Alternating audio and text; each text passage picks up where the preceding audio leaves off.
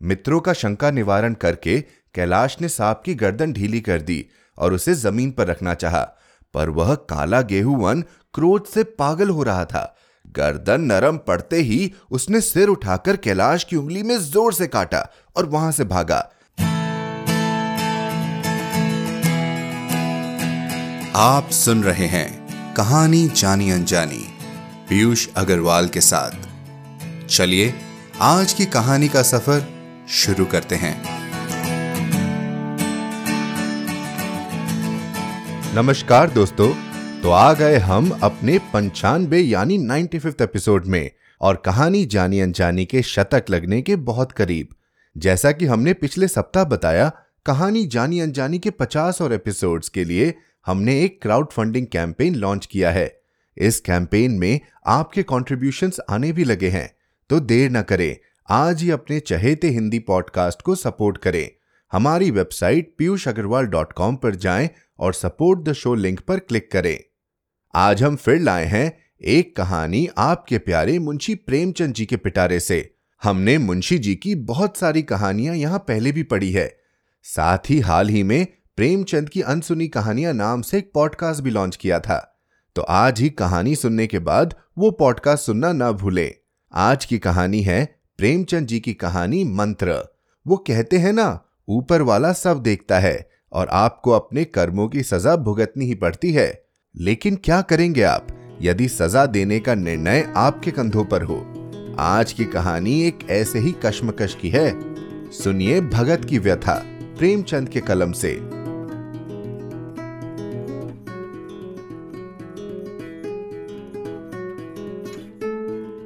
मंत्र। मुंशी प्रेमचंद। संध्या का समय था। डॉक्टर चड्डा गोल्फ खेलने के लिए तैयार हो रहे थे। मोटर द्वार के सामने खड़ी थी कि दो कहार एक डोली लिए आते दिखाई दिए। डोली के पीछे एक बूढ़ा लाठी टेकता चला आता था। डोली औषधालय के सामने आकर रुक गई। बूढ़े ने धीरे धीरे आकर द्वार पर पड़ी हुई चिक से झांका। ऐसी साफ़ सुथरी ज़मीन पर पैर रखते हुए भय हो रहा था कि कोई घोड़क न बैठे। डॉक्टर साहब को खड़े देखकर भी उसे कुछ कहने का साहस न हुआ। डॉक्टर साहब ने चिक के अंदर से गरज कर कहा, कौन है? क्या चाहता है? बूढ़े ने हाथ जोड़कर कहा, हुजूर, बड़ा गरीब आदमी हूँ। मेरा लड़का कई दिन से डॉक्टर साहब ने सिगार जलाकर कहा, कल सवेरे आओ, कल सवेरे। हम इस वक्त मरीजों को नहीं देखते बूढ़े ने घुटने टेक कर ज़मीन पर सिर रख दिया और बोला दुहाई है सरकार की, लड़का मर जाएगा। हुजूर, चार दिन से आँखें नहीं। डॉक्टर चड्डा ने कलाई पर नज़र डाली, केवल दस मिनट समय और बाकी था। गोल्फ स्टिक खूटी से उतारते हुए बोले, कल सवेरे आओ, कल सवेरे, यह हमारे खेलने का समय है। बूढ़े ने पगड़ी उतार कर चौखट पर रख दी और रोकर बोला हुजूर, एक निगाह देख ले, बस एक निगाह लड़का हाथ से चला जाएगा, हुजूर। सात लड़कों में यही एक बचा रहा है, हुजूर। हम दोनों आदमी रो रो कर मर जाएँगे, सरकार। आपकी बढ़ती होए दीन बंधु। ऐसे उजड़ट देहाती यहाँ प्राय रोज आया करते थे। डॉक्टर साहब उनके स्वभाव से खूब परिचित थे। कोई कितना ही कुछ कहे, पर वे अपनी ही रट लगाते जाएँगे। किसी की सुनेंगे नहीं, धीरे से चिक उठाई और बाहर निकलकर मोटर की तरफ़ चले। बूढ़ा यह कहता हुआ उनके पीछे दौड़ा, सरकार, बड़ा धर्म होगा। हुजूर, दया कीजिए, बड़ा दीन दुखी हूँ। संसार में कोई और नहीं है, बाबूजी। मगर डॉक्टर साहब ने उसकी ओर मुँह फेर कर देखा तक नहीं। मोटर पर बैठकर बोले, कल सवेरे आना। मोटर चली गई। बूढ़ा कई मिनट तक मूर्ति की भांति निश्चल खड़ा रहा। संसार में ऐसे मनुष्य भी होते हैं, जो अपने आमोद प्रमोद के आगे किसी की जान की भी परवाह नहीं करते। शायद इसका उसे अब भी विश्वास न आता था। सभ्य संसार इतना निर्मम, इतना कठोर है। इसका ऐसा मर्मभेदी अनुभव अब तक ना हुआ था। वह उन पुराने जमानों की जीवों में था, जो लगी हुई आग को बुझाने, मुर्दे को कंधा देने, किसी के छप्पर को उठाने और किसी कलह को शांत करने के लिए सदैव तैयार रहते थे। जब तक बूढ़े को मोटर दिखाई दी, वह खड़ा टकटकी लगाए उस ओर ताकता रहा। शायद उसे अब भी डॉक्टर साहब के लौट आने की आशा थी। फिर उसने कहारों से डोली उठाने को कहा। डोली जिधर से आई थी, उधर ही चली गई। चारों ओर से निराश होकर वह डॉक्टर चड्डा के पास आया था। उनकी बड़ी तारीफ़ सुनी थी। यहाँ से निराश होकर फिर वह किसी दूसरे डॉक्टर के पास न गया। किस्मत ठोक ली। उसी रात उसका हंसता खेलता सात साल का बालक अपनी बाल लीला समाप्त करके इस संसार से सिधार गया। बूढ़े माँ बाप के जीवन का यही एक आधार था। इसी का मुँह देखकर जीते थे। इस दीपक के बुझते ही जीवन की अंधेरी रात भाई भाई करने लगी। बुढ़ापे की विशाल ममता टूटे हुए हृदय से निकलकर अंधकार, आर्त स्वर से रोने लगी। कई साल गुजर गए। डॉक्टर साहब ने खूब यश और धन कमाया, लेकिन इसके साथ ही अपने स्वास्थ्य की रक्षा भी की, जो एक साधारण बात थी।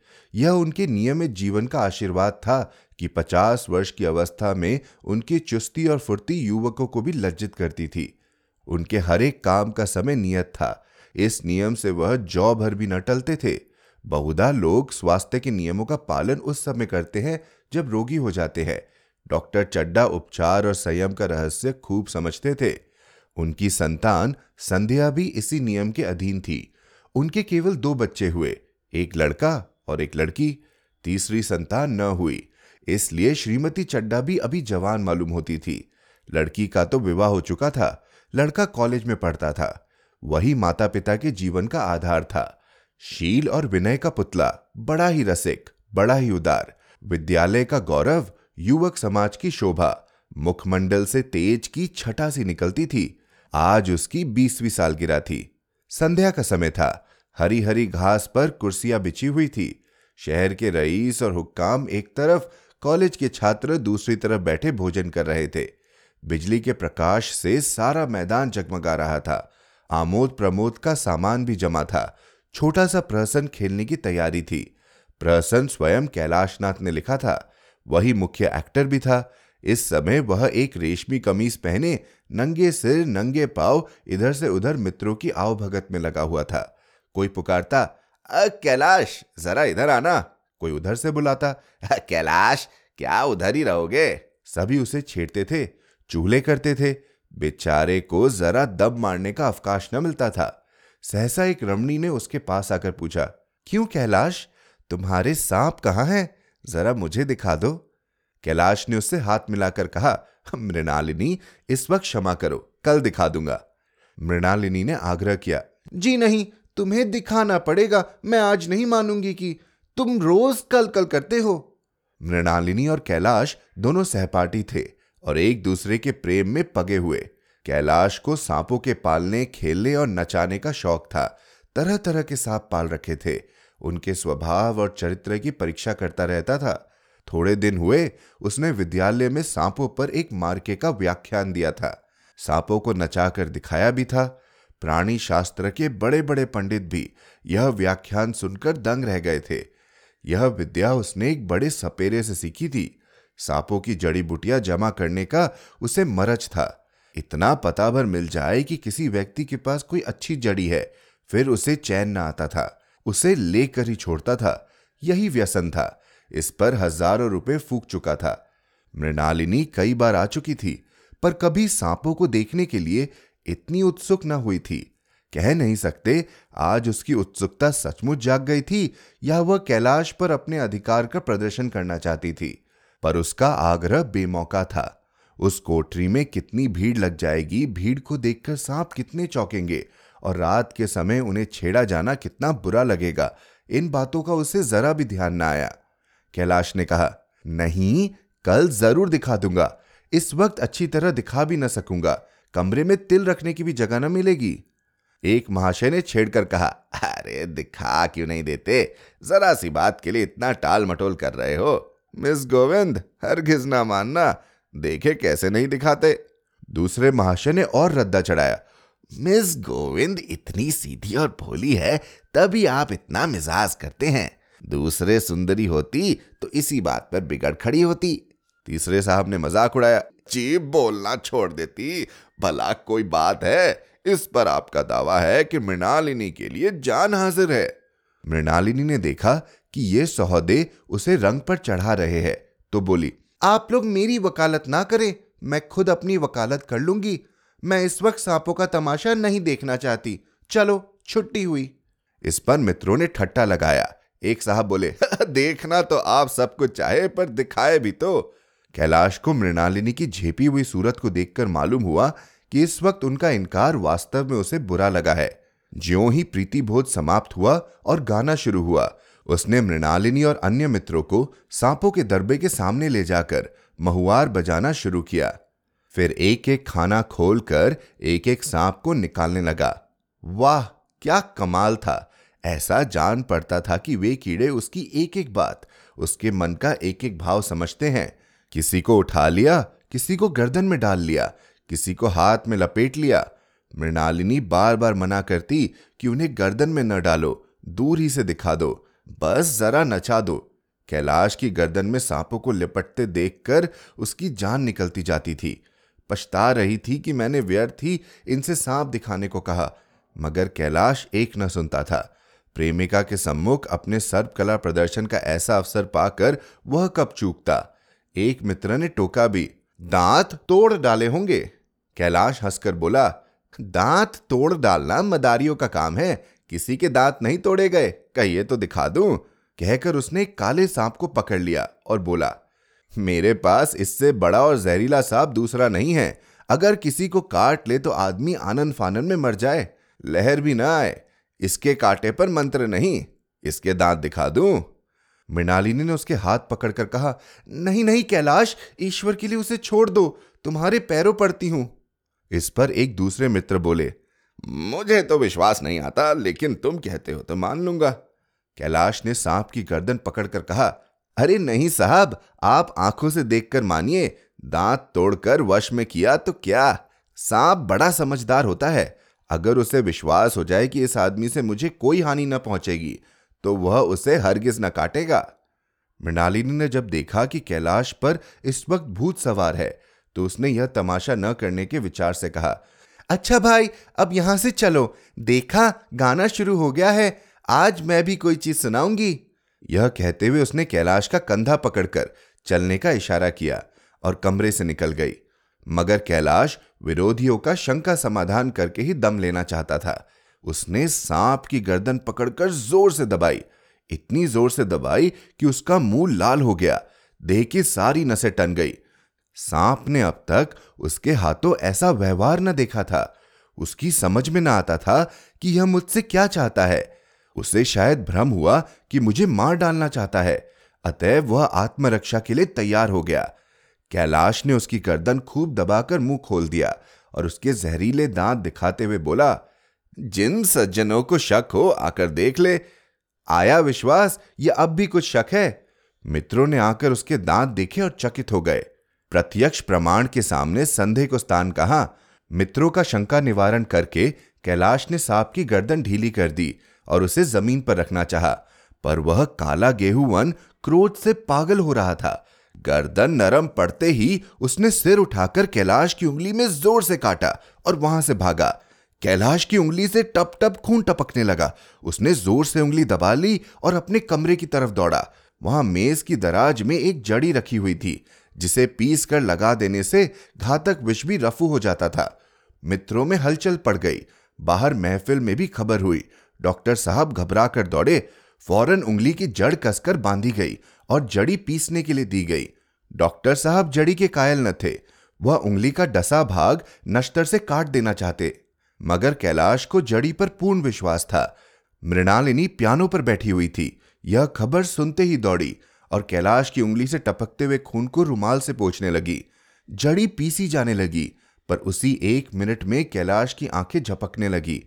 ओटो पर पीलापन दौड़ने लगा। यहाँ तक कि वह खड़ा न रह सका, फर्श पर बैठ गया। सारे मेहमान कमरे में जमा हो गए। कोई कुछ कहता था, कोई कुछ। इतने में जड़ी पीस कर आ गई।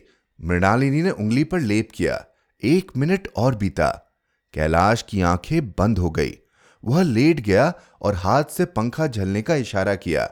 माँ ने दौड़कर उसका सिर गोद में रख लिया और बिजली का टेबल फ़ैन लगा दिया। डॉक्टर साहब ने झुककर पूछा, कैलाश, कैसी तबीयत है? कैलाश ने धीरे से हाथ उठा लिया, पर कुछ बोल न सका। मृणालिनी ने करुण स्वर में कहा, क्या जड़ी कुछ असर न करेंगी? डॉक्टर साहब ने सिर पकड़कर कहा, क्या बताऊँ, मैं इसकी बातों में आ गया।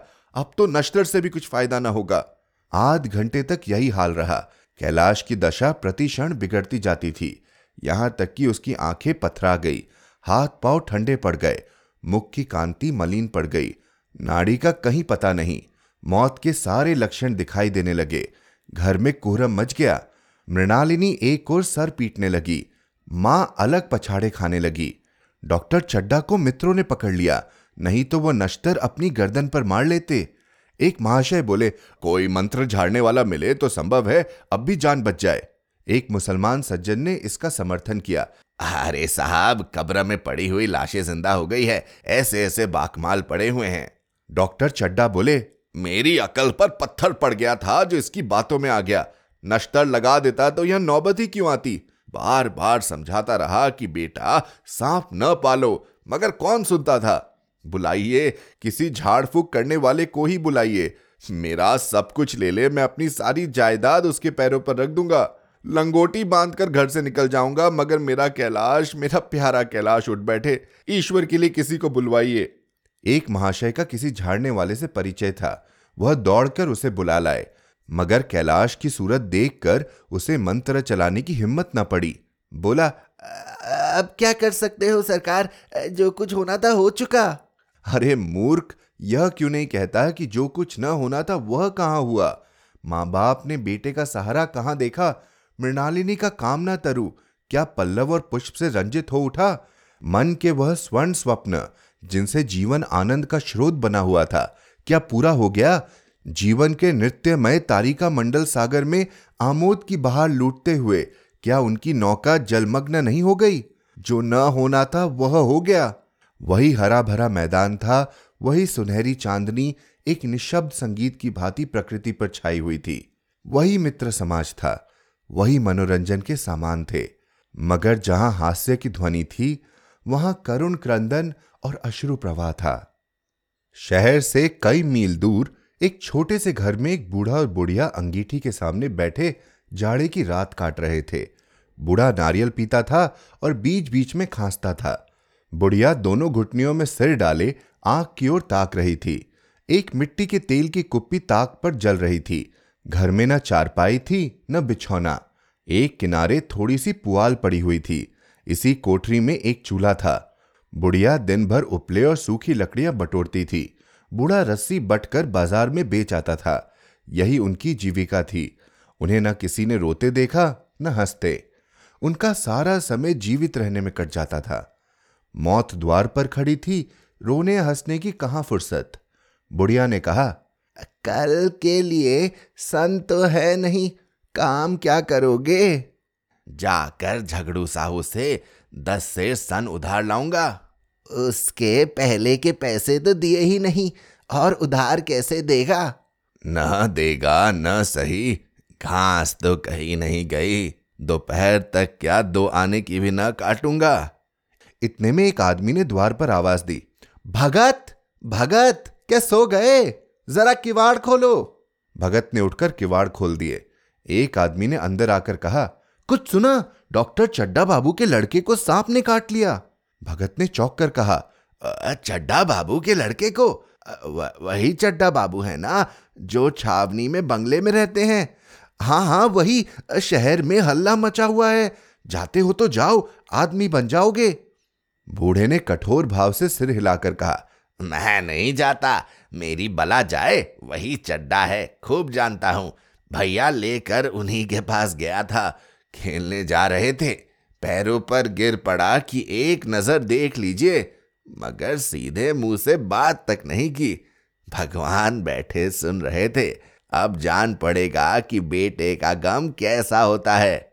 कई लड़के हैं।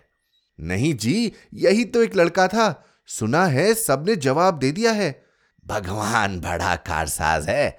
उस बखत मेरी आँखों से आँसू निकल पड़े थे, पर उन्हें तनिक भी दया न आई थी। मैं तो उनके द्वार पर होता तो भी बात न पूछता। तो न जाओगे? हमने जो सुना था, सो कह दिया।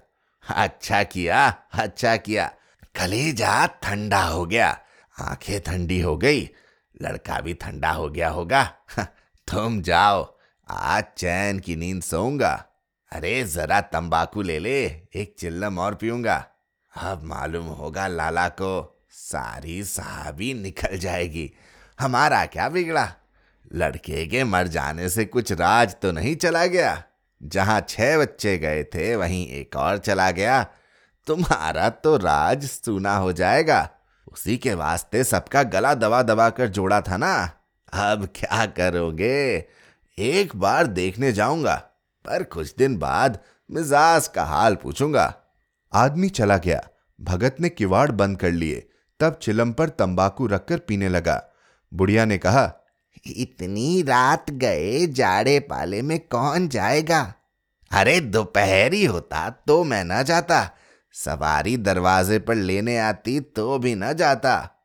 भूल नहीं गया हूँ। पन्ना की सूरत आँखों में फिर रही है। इस निर्दयी ने उसे एक नज़र देखा तक नहीं। क्या मैं न जानता था कि वह न बचेगा? खूब जानता था। चड्डा भगवान नहीं थे कि उनके एक निगाह देख लेने से अमृत बरस जाता। नहीं, खाली मन की दौड़ थी। अब किसी दिन जाऊँगा और कहूँगा, क्यों साहब, कहिए क्या रंग है? दुनिया बुरा कहेगी, कहे कोई परवाह नहीं। छोटे आदमियों में तो सब ऐब है, बड़ों में कोई ऐब नहीं होता, देवता होते हैं। भगत के लिए यह जीवन में पहला अवसर था कि ऐसा समाचार पाकर वह बैठा रह गया हो। भगत के लिए जीवन में पहला अवसर था कि ऐसा समाचार पाकर वह बैठा रह गया हो। अस्सी वर्ष के जीवन में ऐसा कभी न हुआ था कि सांप की खबर पाकर वह दौड़ न गया हो। माघ पूस की अंधेरी रात, चैत बैसाख की धूप और लू, सावन भादों की चढ़ी हुई नदी और नाले, किसी की उसने कभी परवाह न की। वह तुरंत घर से निकल पड़ता था। निस्वार्थ निष्काम लेन देन का विचार कभी दिल में आया नहीं। यह सब काम ही न था। जान का मूल्य कौन दे सकता है? यह एक पुण्य कार्य था। सैकड़ों निराशों को उसके मंत्रों ने जीवन दान दे दिया था। पर आज वह घर से कदम नहीं निकाल सका। यह खबर सुनकर सोने जा रहा है। बुढ़िया ने कहा तमाकू अंगीठी के पास रखी हुई है। उसके भी आज ढाई पैसे हो गए। देती ही ना थी। बुढ़िया यह कहकर लेटी। बूढ़े ने कुप्पी बुझाई, कुछ देर खड़ा रहा, फिर बैठ गया, अंत को लेट गया, पर यह खबर उसके हृदय पर बोझे की भांति रखी हुई थी। उसे मालूम हो रहा था उसकी कोई चीज़ खो गई है, जैसे सारे कपड़े गीले हो गए हैं, या पैरों में कीचड़ लगा हुआ है, जैसे कोई उसके मन में बैठा हुआ उसे घर से निकालने के लिए कुरेद रहा है। बुढ़िया जरा देर में खराटे लेने लगी। बूढ़े बातें करते करते सोते हैं और जरा सा खटा होते ही जागते हैं। तब जगत उठा अपनी लकड़ी उठा ली और धीरे से किवाड़ खोले। बुढ़िया ने पूछा कहाँ जाते हो? आ, कहीं नहीं देखता था कि कितनी रात है। अभी बहुत रात है सो जाओ। नींद नहीं आती। नींद काहे आवेगी? मन तो चड्डा के घर पर लगा हुआ है। चड्डा ने मेरे साथ कौन सी नेकी कर दी है जो वहाँ जाऊँ? वह आकर पौड़े पड़े तो भी ना जाऊँ। उठे तो तुम इसी इरादे से ही। आ, नहीं नहीं ऐसा पागल नहीं हूँ कि जो मुझे काटे बोए उसके लिए फूल बोता फिरूं। बुढ़िया फिर सो गई। भगत ने किवाड़ लगा दी और फिर आकर बैठा। पर उसके मन की कुछ ऐसी दशा थी जो बाजे की आवाज़ कान में पड़ते ही उपदेश सुनने वालों की होती है। आँखें चाहे उपदेशक की ओर हो पर कान बाजे ही की ओर होते हैं। दिल में भी बाजे की ध्वनि गूंजती रहती है। शर्म के मारे जगह से नहीं उठता। निर्दयी प्रतिघात का भाव भगत के लिए उपदेशक था, पर हृदय उस अभागे युवक की ओर था, जो इस समय मर रहा था, जिसके लिए एक एक पल का विलंब घातक था। उसने फिर किवाड़ खोले, इतने धीरे से कि बुढ़िया को खबर भी ना हुई। बाहर निकल गया। उसी वक्त गाँव का चौकीदार गश्त लगा रहा था। बोला अरे कैसे उठे भगत? आज तो बड़ी सर्दी है। कहीं जा रहे हो? भगत ने कहा नहीं जी जाऊँगा कहाँ? देखता था अभी कितनी रात है। भला कै बजे होंगे? चौकीदार बोला आ, एक बजा होगा और क्या? अभी थाने से आ रहा था तो डॉक्टर चड्डा बाबू के बंगले पर बड़ी भीड़ लगी हुई थी। उनके लड़के का हाल तो तुमने सुना होगा। कीड़े ने छू लिया है। चाहे मर भी गया हो तुम चले जाओ तो शायद बच जाए। सुना है दस हज़ार तक देने को तैयार है। मैं तो ना जाऊँ, चाहे वह दस लाख भी दे। मुझे दस हज़ार या दस लाख लेकर करना क्या है? कल मर जाऊँगा, फिर कौन भोगने वाला बैठा हुआ है? चौकीदार चला गया। भगत ने आगे पैर बढ़ाया। जैसे नशे में आदमी की देह अपने काबू में नहीं रहती, पैर कहीं रखता है, पड़ते कहीं है। कहता कुछ है, जबान से निकलता कुछ है। वही हाल इस समय भगत का था। मन में प्रतिकार था, पर कर्म मन के अधीन न था। जिसने कभी तलवार नहीं चलाई, वह इरादा करने पर भी तलवार नहीं चला सकता। उसके हाथ कांपते हैं, उठते ही नहीं। भगत लाठी खटखट करता हुआ लपका चला जाता था। चेतना रोकती थी, पर उपचेतना ठेलती थी। सेवक स्वामी पर हावी था। आधी राह निकल जाने के बाद सहसा भगत रुक गया। हिंसा ने क्रिया पर विजय पाई। मैं यूँ ही इतनी दूर चला आया। इस जाड़े पाले में मरने की मुझे क्या पड़ी थी? आराम से सोया क्यों नहीं? नींद ना आती, ना सही दो चार भजन ही गाता। व्यर्थ इतनी दूर दौड़ा आया। चड्डा का लड़का रहे या मरे मेरी बला से। मेरे साथ उन्होंने ऐसा कौन सा सुलूक किया था कि मैं उनके लिए मरूं? दुनिया में हज़ारों मरते हैं, हज़ारों जीते हैं। मुझे किसी के मरने जीने से मतलब। मगर उपचेतन ने अब एक दूसरा रूप धारण किया, जो हिंसा से बहुत ही मिलता जुलता था। वह झाड़ फूक करने नहीं जा रहा है, वह देखेगा कि लोग क्या कर रहे हैं। डॉक्टर साहब का रोना पीटना देखेगा, किस तरह सिर पीटते हैं, किस तरह पछाड़े खाते हैं। वे लोग तो विद्वान होते हैं, सवर कर जाते होंगे। हिंसा भाव को यो धीरज देता हुआ वह फिर आगे बढ़ा। इतने में दो आदमी आते दिखाई दिए। दोनों बात करते हुए चले आ रहे थे। अरे चड्डा बाबू का घर उजड़ गया। वही तो एक लड़का था। भगत के कान में वह आवाज़ पड़ी। उसकी चाल और भी तेज हो गई। थकान के मारे पाव न उठते थे। शिरोभाग इतना बढ़ा जाता था, मानो अब मुँह के बल गिर पड़ेगा। इस तरह वह कोई दस मिनट चला होगा कि डॉक्टर साहब का बंगला नज़र आया। बिजली की बत्तियाँ जल रही थी, मगर सन्नाटा छाया हुआ था। रोने पीटने की आवाज़ भी न आती थी। भगत का कलेजा धक धक करने लगा। कहीं मुझे देर तो नहीं हो गई? वह दौड़ने लगा। अपनी उम्र में वह इतना तेज कभी न दौड़ा था। बस यही मालूम होता था, मानो उसके पीछे मौत दौड़ी आ रही है। दो बज गए थे। मेहमान विदा हो गए। रोने वालों में केवल आकाश के तारे रह गए थे और सभी रो रोकर थक गए थे। बड़ी उत्सुकता के साथ लोग रह रहे आकाश की ओर देखते थे। कि किसी तरह सुही हो और लाश गंगा की गोद में दी जाए। सहसा भगत ने द्वार पर पहुंचकर आवाज़ दी, डॉक्टर साहब, समझे? कोई मरीज़ आया होगा। किसी और दिन उन्होंने उस आदमी को दुत्कार दिया होता, मगर आज बाहर निकल आए। देखा एक बूढ़ा आदमी खड़ा है। कमर झुकी हुई पोपला मुँह भौए तक सफ़ेद हो गई थी। लकड़ी के सहारे काँप रहा था। बड़ी नम्रता से बोले, क्या है भाई? आज तो हमारे ऊपर ऐसी मुसीबत पड़ गई है कि कुछ कहते नहीं बनता। फिर कभी आना। हाँ, इधर एक महीना तक तो शायद मैं किसी भी मरीज़ को न देख सकूँगा। भगत ने कहा आ, सुन चुका हूँ बाबूजी इसलिए आया हूँ। भैया कहाँ है? जरा मुझे दिखा दीजिए। अरे भगवान बड़ा कारसाज है। मुर्दों को भी जला सकता है। कौन जाने अब भी उसे दया आ जाए। छड्डा ने व्यथित स्वर से कहा, चलो, देख लो, मगर तीन चार घंटे हो गए, जो कुछ होना था हो चुका। बहुत देर झाड़ने फूकने वाले देख देख कर चले गए। डॉक्टर साहब को आशा तो क्या होती? हाँ, बूढ़े पर दया आ गई, अंदर ले गए। भगत ने लाश को एक मिनट तक देखा, तब मुस्कुराकर बोला, अभी कुछ नहीं बिगड़ा है, बाबूजी। यह नारायण चाहेंगे तो आध घंटे में भैया उठ बैठेंगे। आप नाहक दिल छोटा कर रहे हैं। जरा कहारों से कहिए, पानी तो भरे। कहारों ने पानी भर भर कर कैलाश को नहलाना शुरू किया। पाइप बंद हो गया था। कहारों की संख्या अधिक न थी। इसलिए मेहमानों ने अहाते के बाहर के कुएँ से पानी भर भर कर कहारों को दिया। मृणालिनी कलसा लिए पानी ला रही थी। बूढ़ा भगत खड़ा मुस्कुरा मुस्कुरा कर मंत्र पढ़ रहा था। मानो विजय उसके सामने खड़ी है। जब एक बार मंत्र समाप्त हो जाता, तब वह एक जड़ी कैलाश के सिर पर डाले जाते और न जाने कितनी बार भगत ने मंत्र फूका। आखिर जब उषा ने अपनी लाल लाल आँखें खोली तो कैलाश की भी लाल लाल आँखें खुल गई। एक क्षण में उसने अंगड़ाई ली और पानी पीने को मांगा। डॉक्टर साहब ने दौड़कर नारायणी को गले लगा लिया। नारायणी दौड़कर भगत के पैरों पर गिर पड़ी और मृणालिनी कैलाश के सामने आँखों में आँसू भरे पूछने लगी, अब अब कैसी तबीयत है? एक क्षण में चारों तरफ़ खबर फैल गई। मित्रगण मुबारकबाद देने आने लगे। डॉक्टर साहब बड़े श्रद्धा भाव से हर एक के सामने भगत का यश गाते फिरते थे। सभी लोग भगत के दर्शनों के लिए उत्सुक हो उठे। मगर अंदर जाकर देखा तो भगत का कहीं पता ना था। नौकरों ने कहा अभी तो यहीं बैठे चिल्लम पी रहे थे।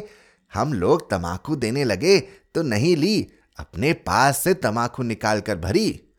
यहाँ तो भगत की चारों ओर तलाश होने लगी और भगत लपका हुआ घर चला जा रहा था कि बुढ़िया के उठने से पहले पहुँच जाऊँ। जब मेहमान लोग चले गए तो डॉक्टर साहब ने नारायणी से कहा, बुढ़ा न जाने कहाँ चला गया?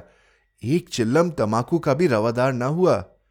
नारायणी, मैंने तो सोचा था उससे कोई बड़ी रकम दूँगी। चड्डा, रात को तो मैंने नहीं पहचाना, पर जरा साफ़ हो जाने पर पहचान गया। एक बार यह एक मरीज़ को लेकर आया था। मुझे अब याद आता है कि मैं खेलने जा रहा था और मरीज़ को देखने से इनकार कर दिया था। आज उस दिन की बात याद करके मुझे जितनी ग्लानी हो रही है, उसे प्रकट नहीं कर सकता। मैं उसे अब खोज निकालूँगा।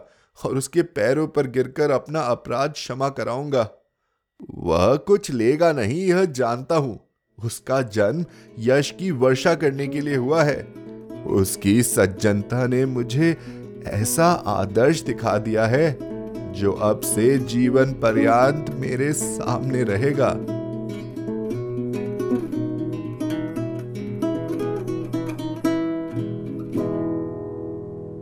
तो दोस्तों कैसी लगी आपको आज की कहानी? क्या सच में कुछ लोग इंसानियत भूल जाते हैं और कुछ दर्द सहकर भी उसे निभा जाते हैं? हमें hello at the rate Piyush Agarwal dot com पर ईमेल के ज़रिए बताएँ। अगर आप ऐसी कहानियाँ और सुनना चाहते हैं तो हमारे क्राउड फंडिंग को सफल बनाएँ। कहानी जानी अनजानी एक सेल्फ फंडेड पॉडकास्ट है और आगे बढ़ने के लिए हमें आपके सपोर्ट की ज़रूरत है। आप अपने योगदान से हमें सपोर्ट कर सकते हैं। चाहे वो पाँच सौ रुपए हो या पाँच सौ डॉलर, आपके छोटे या बड़े दोनों ही योगदान से हमें आगे बढ़ते रहने की शक्ति मिलेगी। अभी तक के सभी सपोर्टर्स को हमारा शुक्रिया। कैंपेन को अपने दोस्तों के साथ शेयर भी करें ताकि हम अपने लक्ष्य तक जल्दी पहुँच पाए। सपोर्ट कैसे करना है, इसकी जानकारी के लिए पीयूष अग्रवाल डॉट कॉम पर सपोर्ट द शो लिंक पर क्लिक करें। आप जिस भी ऐप पर यह पॉडकास्ट सुन रहे हैं, हमें सब्सक्राइब या फॉलो करना ना भूलें। हर शुक्रवार आप तक नई कहानियाँ लाने का श्रेय मैं अपनी टीम को देना चाहूँगा। आज के एपिसोड की प्रोड्यूसर हैं देवांशी बत्रा। आप सुन रहे थे कहानी जानी अनजानी पीयूष अग्रवाल के साथ, जो कि इंडी पॉडकास्टर की एक पेशकश है। तो हम आपसे मिलते रहेंगे हर शुक्रवार। तब तक के लिए अपना ध्यान रखिए, स्वस्थ रहिए और मुस्कुराते रहिए।